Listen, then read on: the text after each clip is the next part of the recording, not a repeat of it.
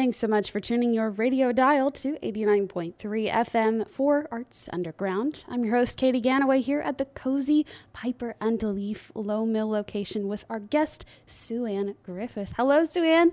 Hey. So she has been hard at work preserving interesting Huntsville history through the podcast Lily Flagg's Signal. Sue Ann will give us a deeper dive today on the host herself and what we are learning. So before we talk about your podcast, I want to get to know you a little bit, Sue Ann.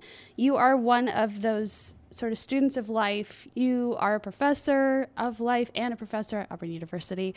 How did you start to fall in love with Huntsville's history? Well, I um, grew up here, and I remember in like kindergarten, we had a walking tour that we went on, and it was just historic Huntsville fun facts. And uh, surprisingly, as a six-year-old, it still held my attention. So I guess, you know, you got something good if it's holding like a child's attention for that long. And I kind of, those stories stuck with me, um, like the backwards house. That one became a whole episode in the podcast. Um, Lily Flagg the cow became the name for the podcast and also an episode.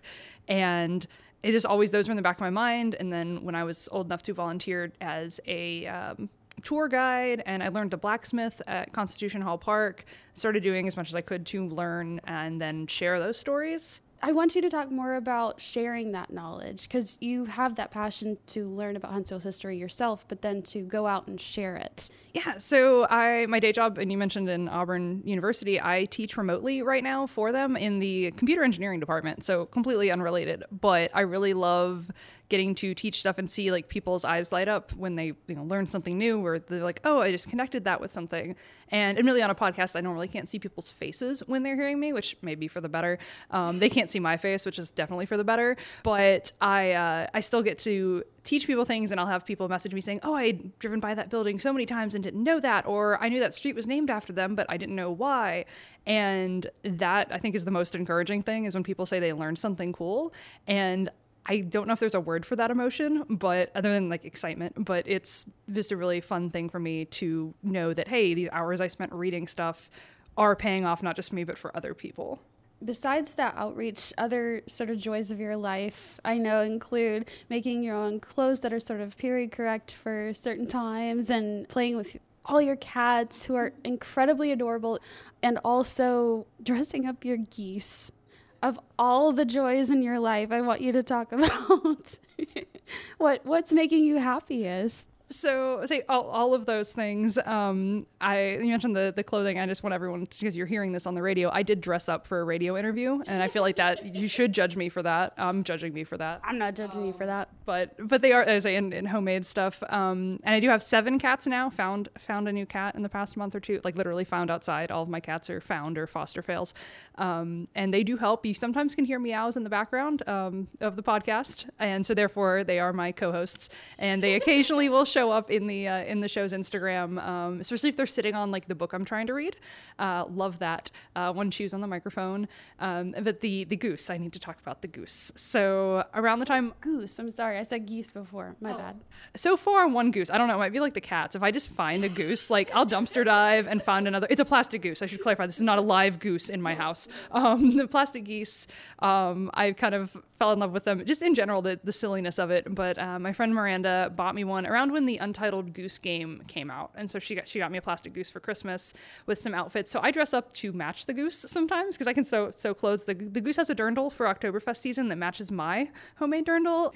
We've done breakfast at Tiffany's with the goose. That's actually my photo on Zoom. So when I have a Zoom meeting, if I don't have my camera turned on, people see me dressed up matching a goose, uh, which is a great introduction. I'm gonna do a Saint Patrick's goose. I just I, I like making them clothing, which is makes it sound like I'm, you know, it's crazy. I do have friends in a social life. I don't just dress up geese and play with cats all day, um, and then sit in the library and read a bunch. I mean, those are that's what I do a lot of the time, but I also drink a lot of tea, hence us interviewing at a tea shop. I can confirm she does have a lot of friends. Um,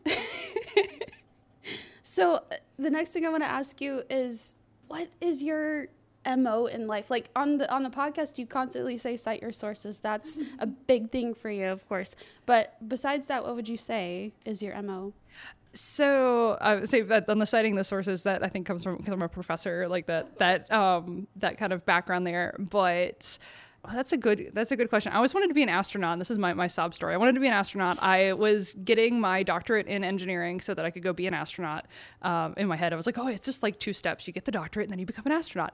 And about a month before my last set of final exams for the doctorate, I was diagnosed with heart disease, which meant I needed a defibrillator, which meant I needed medicine, which meant I could not go to space. And I was like, well, now what do I do with my life? And I was a professor. Like I made, made it work. I, I found I surprisingly found a job.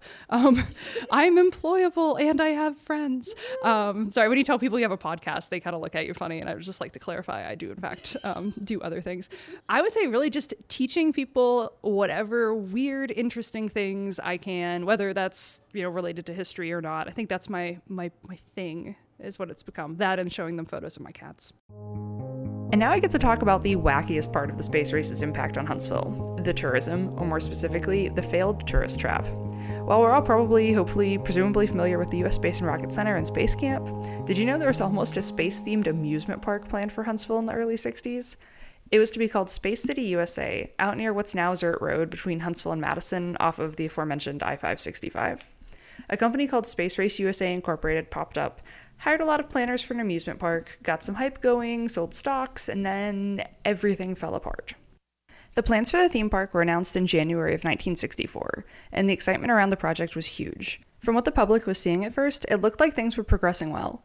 Robert Cox, the public relations director for Space City U S A, traveled around giving talks about how great the park would be and how SkyLimb, the company in charge of design and construction, was following in the footsteps of Disneyland. In nineteen sixty-four, there were auditions for, quote, talent to be used during the summer months, end quote, at the park. There were C B S and N B C talent scouts judging the auditions, and supposedly they were offering recording contracts and T V appearances to the best acts. Now is the time. We will get into the Lily Flagg's Signal podcast. You started that back in September last year, which is twenty twenty-two. Uh, as of the recording, today is Groundhog Day. That is February second, twenty twenty-three. In your podcast, you said you spend at least fifteen hours a week researching for this podcast. So after the finished product is out, what sort of feedback are you getting from listeners, and how do they help shape your podcast? So the first episode, when I started making it, I expected maybe five, big big goal, ten people to ever listen to it. Like, this was very much just so I wouldn't feel guilty about the amount of time I was spending reading these things. It's like, oh no, it's for it's for a purpose. I'm sharing it because um, I love doing that. Feedback-wise, a lot of people have had stories either related to them or like their parents, grandparents saying, oh, we met that person once, or oh, you know, my dad used to go to church with that person you mentioned, and I, you know, never knew this about them. And then I talked to them, and now, you know, making connections within the community, which is also a huge part of history, is like how we got to where we are.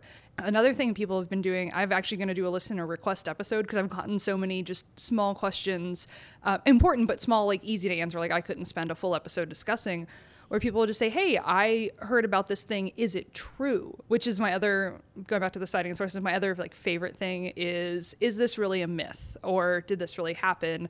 And a lot of the times, if something is a myth, the real story is just as fun, if not cooler, than whatever the myth was. It's just like, oh, that the the shortened version was easier to tell, but you're missing some of the cool stuff. So that's a lot of the feedback, is people asking for like clarifications on stories they grew up hearing. In your research and your debunking, do you do you have a sort of confidant um, who you run these stories by? Uh, do you have a sort of uh, criteria or measurement of what goes into each episode? So sometimes it's just, can I find enough sources? But I'll also sometimes just mention to people, hey, um, like in the case of the trolleys, I'm like, hey, would you like to hear about streetcars? Like, if it was cool, would you listen to that? um, and I'll give an example. The trolley episode just came out um, about a week and a half ago. And I was like, hey, did you know that they, when they opened the streetcar system, they put an entire performing band on the streetcar and rode that around with the mayor and a bunch of the uh, the aldermen, which were like city council back in the day. And I said that, and everyone I just kind of offhand mentioned that to was like, what? That's so weird. It's like, cool, good reaction. All right, that's going in. Um, so that's kind of, I'll just drop things in conversation and then see if people like zone out in the two sentences I say. And if they don't, I'm like, all right, well, that's, we're keeping that. From what you've read and seen, um, you have to pore through pages and pages and pages and pages of documents and go through all kinds of artifacts in the archives, and uh, to really get, you know, an understanding of what you're going to write out for your script. So I have to assume there are some ways that you might wish that things are documented differently or recorded differently. Yes. So the archive teams everywhere in Huntsville that I've dealt with have been awesome at dealing with just the amount of paper some people leave behind. So I was like, it's more, all of my complaints are towards the people like in the eighteen hundreds, like, uh, I wish you had written more of this down or made more notes. Um, like I would just, if you're out there and you think literally anything in your life is even mildly important, please just, just write a journal. Just everybody. That, that's, um, that would make my life easier if we could time travel and tell everybody back then, like, hey, write this down. Um, newspapers are a great source. Um, so thank you to everybody who doesn't throw out their old newspapers, I guess, because um, the library has a lot of those, the, as well as some people did keep really detailed documents of like spending reports. Um, I have one, um, one that I was reading, uh, Thomas Fern, who is a doctor. He owned the waterworks for a while in the mid eighteen hundreds. That man tracked down to the like quarter of a cent every bit of money he spent for years, um, which was fun because I could see like, oh, a pen cost thirteen cents in the early eighteen forties. Um, can everyone please be that meticulous so that when I'm researching, I can find like every detail I've ever wanted. Something I had to adjust to seeing in the newspapers of the eighteen hundreds was the abundance of just very overly personal news. Like, so-and-so is in town this week staying with so-and-so, or this person is going to attend this party, or insert name will be in insert place for a few days. Contrast this with how, under so many articles posted by local news sources, you'll see comments nowadays like, how is this news? Or, who cares? There's more important stuff to talk about. I wouldn't be surprised if newspapers in the Victorian era elicited similar responses, but also this was the norm in nearly every newspaper at the time. My point here is that haters are going to hate. So Lily Flagg's Signal, you, you've also called it a hipster podcast in one of your episodes. And I would assume that's because, and you know, it's not good to assume, but if I were to assume, that would be because it's rich in puns, it has hot tips and takes on Huntsville history and figures in Huntsville history, and each episode begins and ends with a twist on the Westminster chimes. This is an odd question, but I, I know that you'll answer it perfectly. If the podcast were anthropomorphized, what outfit would it wear and what personality traits would it have? See, I was going to say uh, it would be a cow, but that's not what that question means. Um, it could be a cow if you wanted it to be a cow. It's your podcast. I, I think so because it is just me working on it. I feel like if if the podcast was a person, like it would be me because you're getting to hear my bad puns, my weird sense of humor, um, it's et cetera. I, I would say though, um, so the reason I originally called it a hipster podcast was um, partly because I was making fun of myself, um, which is a huge part of. They, like I said, if it was a person, it would make fun of itself too. Um, like I try to be self-aware. Like when I, I don't tell people I have a podcast, um, like, I'm like I'll let them find that out on their own because I don't want to sound like one of those people. But uh, listen to my podcast, please. Yeah, yeah like and subscribe. uh, no, but really, no, I'm kidding. but um, so I, th- I feel like that would that would be a huge part of it. But the hipster part came from um, Spotify Unwrapped. Everyone's either best friend or worst nightmare, depending on how uh, many of your different Spotify playlists are hidden. All of mine are, no, you know. But uh, when that came up, they do that for um, podcasts on Spotify. And it tells you about your listeners. And it the, all of the descriptions that it gave me, it was like, your listeners are into niche things. And like every single description, I was like, you're just politely telling me that only hipsters can listen listen to this show. Like I feel like I feel like Spotify is trying to like fake gatekeep my podcast. So that's where the, the hipster thing originated. I guess going in the same vein as the, the hipster angle here. Uh, maybe not, maybe not. The thumbnails for each show feature a, as you described it, I am this is not my wording, poorly photoshopped cow, correct? Yes, though, and I have a confession. And you, wait, and you adorn them with things like train conductor hats, and in the background there'll be like train tracks. It's just, it's extravagantly quirky, and I love it. It's, I've challenged myself to make the tackiest looking logo because um, my theory was I can either pour a lot of effort into making this art, or I could pay somebody who is good at art, um, good at graphic design to make these. And those are both like very valid, awesome things, but I'm just one person doing this as a hobby. And so I was like, all right, what can I make? and I realized there was no way to make something that was both beautiful and done in under five minutes. Um, so I opened, actually I say Photoshop, and that's technically a lie. I do it in PowerPoint because that's somehow even worse. Um, I actually, all of the logos are made in, I have a PowerPoint uh, deck on my computer that every single slide is just weird clip art on top of cow photos, and that's um that's where that's coming from. And it actually it slowly has morphed as I put more and more effort into the show, and it's like more than five people listen now. I was like, oh well, I should um I, I will have passed at least six listeners. Um we're now at the point where I do put like ten minutes, twenty minutes into that into that ugly logo every they, time they, they have morphed over over the months. Another section that I've seen in many papers from this era, and earlier, are the jokes. They'll be mostly one-liners, with credit given to either a reader who submitted them or to the paper from which they were borrowed. As an example from this January eighteen ninety-three edition I've been going off of, you've got the following. Quote, "The roll call is frequently heard at the baker's. Baltimore American." End quote. I love that pun. I will be using that pun. Above that, there's a little note about how supposedly sharks won't attack a person whose feet are moving, so if you just keep kicking and treading water when you see a shark, it'll leave you alone. I I don't think that's how this works at all. Uh, scattered amongst these quips are, of course, ads designed to look like quips. Don't neglect a cough. Take some Hale's honey of horehound and tar and stanchier. Pike's toothache drops cure in one minute is presented in the list directly before the bread pun, for instance.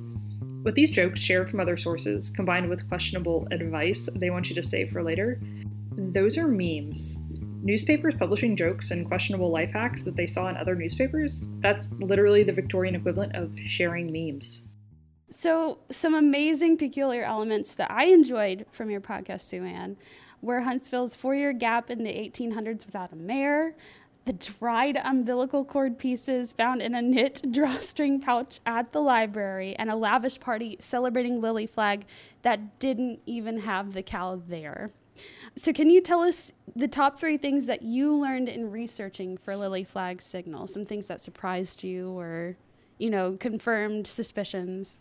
So the the cow one, I think, was the biggest one, because you always um, hear, like, on tours for the longest time, and this was when I was little, you probably has been corrected since then, but that first tour I went on in kindergarten, they said that the cow was there in the yard, and she was, like, the centerpiece of the tour, or sorry, the centerpiece of the party. And when I went back through all of the newspaper articles, they got really in depth about like the beautiful sky and so-and-so was there with so-and-so and the socialites and all this detail.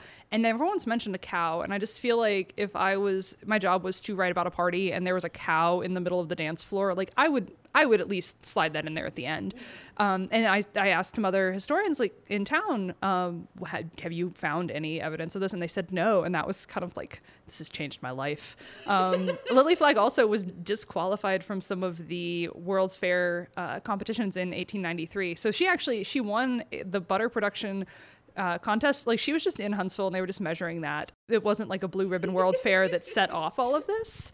Um, so many misconceptions about a cow, and I know that that's not the biggest, most important thing, because I've also learned about um, people like Zeinie Pruitt, uh, and sometimes her name's spelled Xenia. She was a formerly enslaved woman who was an award-winning baker. She like uh, statewide competitions with her food, and she was the one who catered it.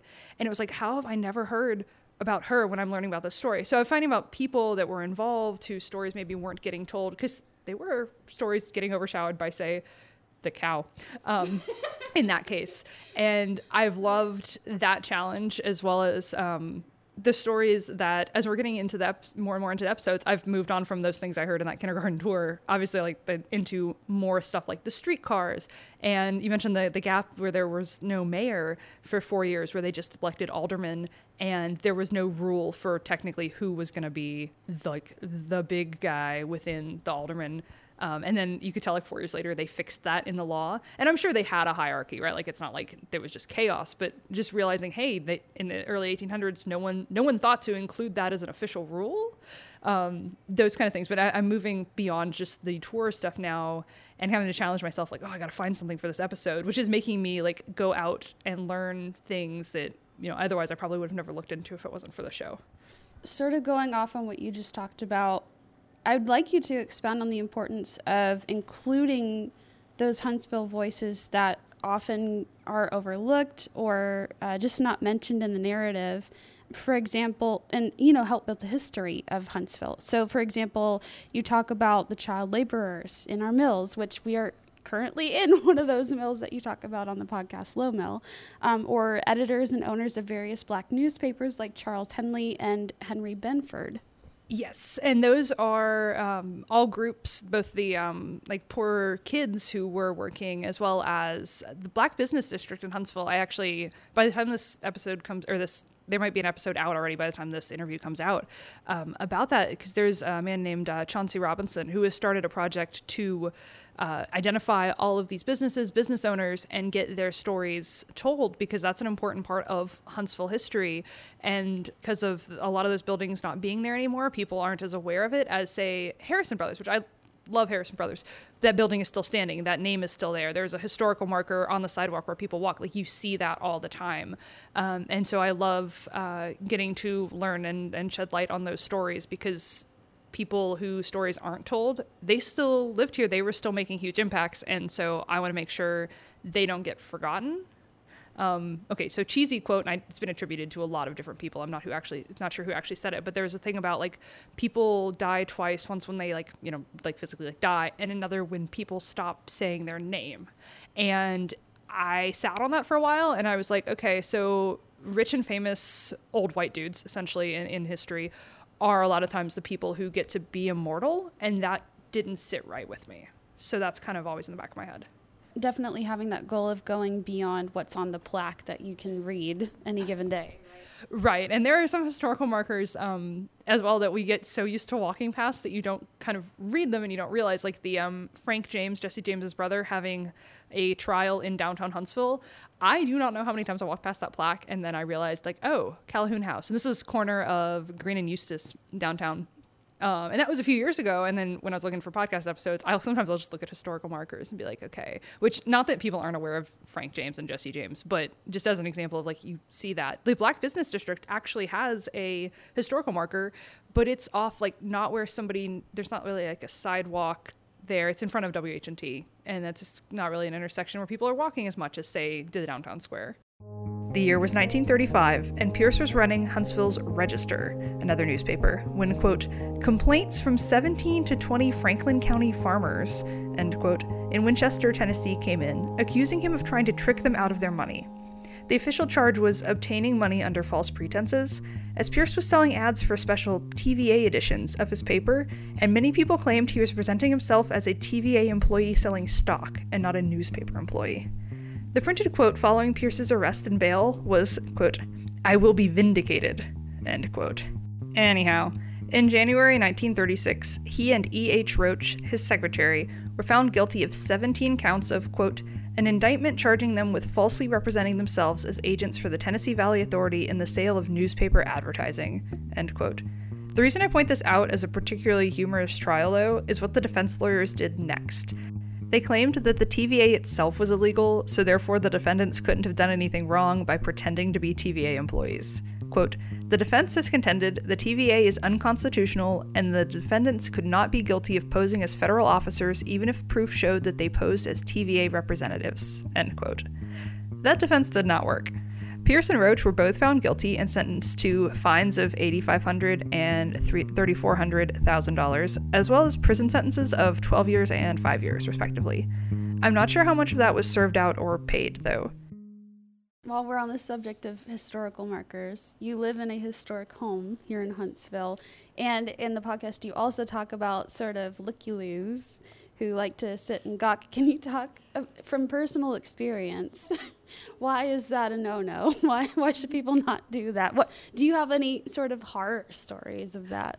So I will say I love when people stop and, like, take a photo of old houses, and I do that all the time. Um, so in that regard, yes, like, appreciate the architecture. There was definitely a time um, when I was in grad school, I lived in Five Points in a historic house. And I remember when I first moved in, somebody warned me, like, oh yeah, people will come by.